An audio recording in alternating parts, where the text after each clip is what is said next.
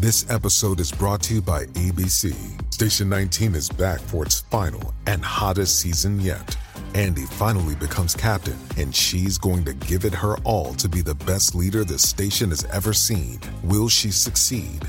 Get ready for fiery new romances and high adrenaline rescues. Watch the Station 19 season premiere tonight at a new time, 10, 9 central on ABC and stream on Hulu.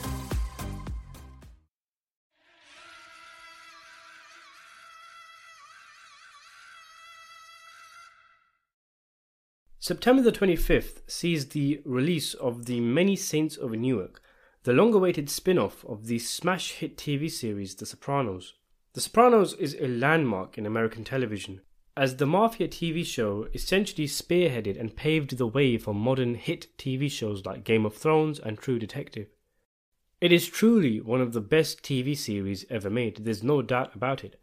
There was always some side talk of maybe a spin off maybe a sister series, or even a movie. But as time went on, and with the death of James Gandolfini, the man who played the main character Tony Soprano in the show, it seemed the chance for fans to return to the world of The Sopranos was next to none, until it was announced that a prequel film was being made, featuring some returning characters from the show but being played by younger actors. It seems such a bizarre idea, to not set a film or show based on any of the New York families or what happened after the show ended, but before the show even started. Then again, The Sopranos has such impressive world building, and there's so many things alluded to in the timeline of the show before it starts that there is still room for a decent self contained story to be told in movie format, whilst adding to the lore of The Sopranos. That being said, making a movie of the show set before the show and not starring any of the actors who have now become beloved to Sopranos audiences, and being made 13 years after the show finished, it does beg the question as to whether it will be any good. Similar things have been done, of course. Breaking Bad got a movie after the series ended, but that came out only a few years later, when the show was still fresh in the minds of fans. Deadwood also got a movie after the series ended, many years after the show stopped, but with that, it was a movie to conclude the story after the series was cancelled, so there was a good reason for it. Of course, one of the big questions that pops up is Is this film even necessary? Why do we need a film set before season 1 when Tony was not only not even a boss, but still a kid? When we know how everything will end up, what's the point?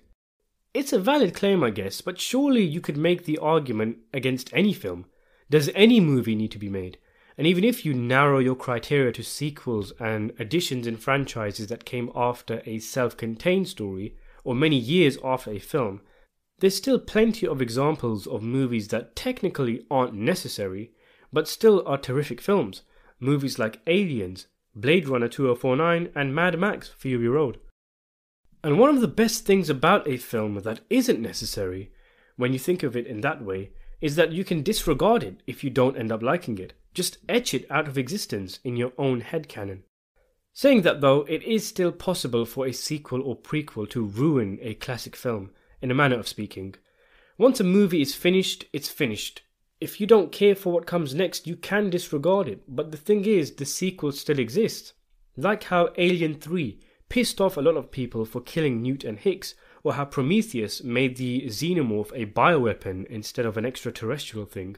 When you go back and watch the original, no matter how many times someone says the sequel shouldn't affect your enjoyment of the original, sometimes you just can't get it out of your head, and it does ruin the original.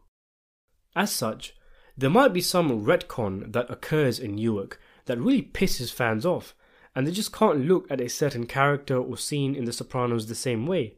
Imagine if it turns out that Paulie Walnuts used to cross dress in his youth or Phil Leotardo did 20 weeks in the can as opposed to 20 fucking years. It's a risky film. It doesn't need to exist and can cause a lot of harm if not done right. And with it coming out so long after the original, it's going to be difficult for fans to swallow if certain changes are made or revelations made that we didn't expect, which is surely likely.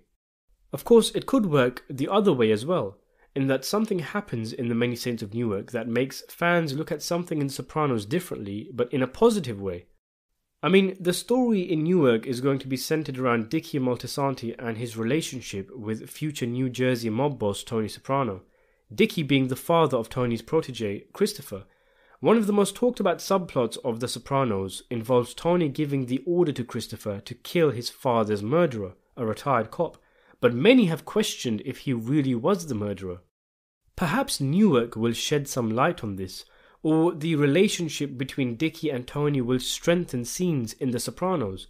Like, say, for example, if there is a scene where Dickie tells Tony to look after Christopher if anything bad happens to him, that would make the action of Tony killing Christopher eventually in The Sopranos all the more deplorable. Or maybe it turns out Tony is the one who killed Dickie, however unlikely that is.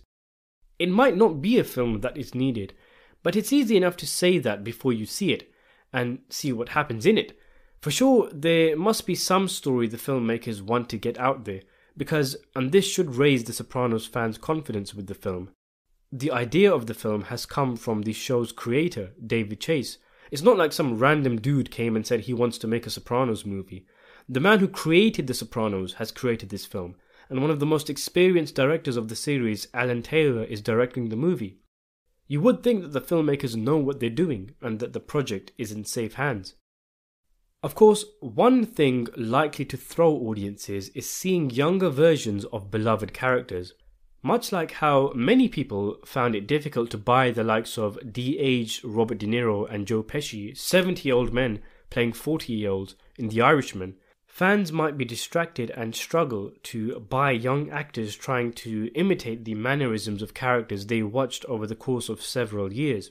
Michael Gandolfini, playing the role of his father James as Tony Soprano, is likely to be under heavy scrutiny. But it's not impossible for filmmakers to get it right, they just need to make sure they get the casting right. Look at the guy who played a young version of Steve Buscemi's character in season 5 of Boardwalk Empire. He was perfect. And if they manage to get actors like that, then I'm sure audiences won't have a problem. I'm optimistic about the film. There's no clear red flags, and I hope it will be a good addition to the Sopranos universe. If it didn't exist, I would never ask for it, but since it does, I'll watch it, and I hope it turns out to be a good movie. What do you think? How much are you looking forward to the new Sopranos movie? Do you think it will be good? Or do you think they left it too late and shouldn't have bothered? Let me know in the comments below, and thanks for watching.